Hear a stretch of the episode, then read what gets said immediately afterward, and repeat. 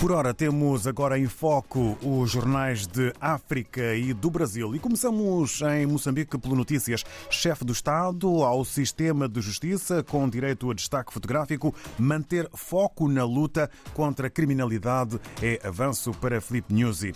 E sobre a fronteira entre dois países, Moçambique e África do Sul flexibilizam fluxo de caminhões. 129 anos da Batalha de Marraquém, 30 mil pessoas no Guazamutini é também assunto a fazer manchete na capa do jornal Notícias.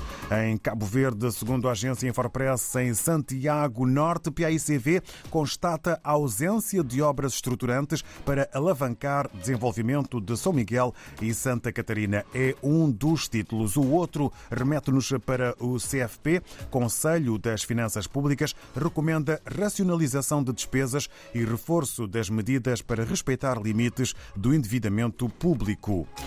Passagem agora para São Tomé e Príncipe é na publicação Telanon que podemos ler sobre o bastonário da Ordem dos Médicos que indica que é preciso que a saúde passe a ser uma prioridade no país. Entre o outro título, entre outros assuntos, está um outro título. Vai ser criada em São Tomé e Príncipe uma rede de áreas marinhas protegidas. No Brasil, no Globo, podemos ler sobre pagamento suspenso, decisão de Toffoli sobre multa da Odebrecht na Lava Jato pode abrir porteira para novas anulações. A empreiteira tinha fechado o acordo de leniência de 3,8 bilhões de reais com o então juiz Sérgio Moro.